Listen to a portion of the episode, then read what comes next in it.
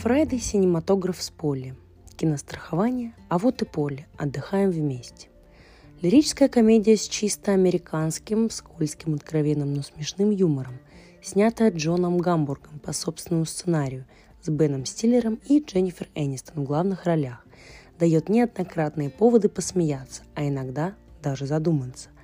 Главный герой Рубен Фефер, который в обычной жизни занимается оценкой риска в страховой компании – профессиональный аналитик, сдержанный, закрытый, педантичный, предусмотрительный и осторожный.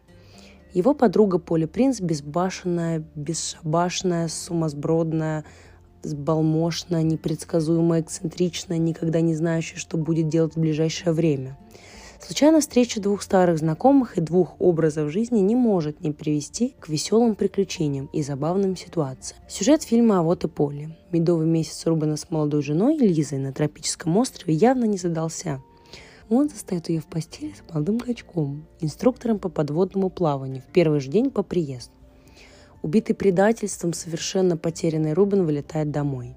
Его мир рухнул – он, привыкший рассчитывать риск каждого поступка, спланировавший идеальную свадьбу на идеальной женщине и идеальный медовый месяц, вдруг оказался не так уж расчетливым, как он привык о себе думать.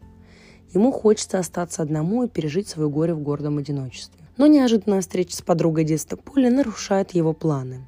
Чтобы отвлечь от мрачных мыслей, Рубен решает закрутить с ней легкий романчик, не предполагая, в какой экстрим он попадет. Рубана ждет совершенно сумасшедший роман, сюжет которого не поддается его контролю. Постепенно он осознает, э, что испытывает к Поле теплые чувства и перестает себя сдерживать, давая им волю. Поначалу Рубен подходит к встрече с позиции аналитика и просчитывает все возможные риски в различных вариантах возможного будущего с Полли. Но она находит эти расчеты и реагирует на них так, как и должна женщина без коня в голове. Когда роман Рубена и Поля достигает апогея, из тропиков возвращается его жена Лиза, которая надеется вернуть мужа. Актеры фильма. Дуэт главных героев Бена Стиллера и Дженнифер Энистон удался на все сто. Дженнифер, красивая и обаятельная, стала душой картины. Комедийный гений Стиллер играл правдоподобно и ярко. Пикантные нотки внесены в фильм Филиппом Сеймуром, Хоффманом, сыгравшим Сэнди Лайла, лучшего друга Рубена. Его оплошности на банкете и при заключении сделки придают картине дополнительные веселые нотки.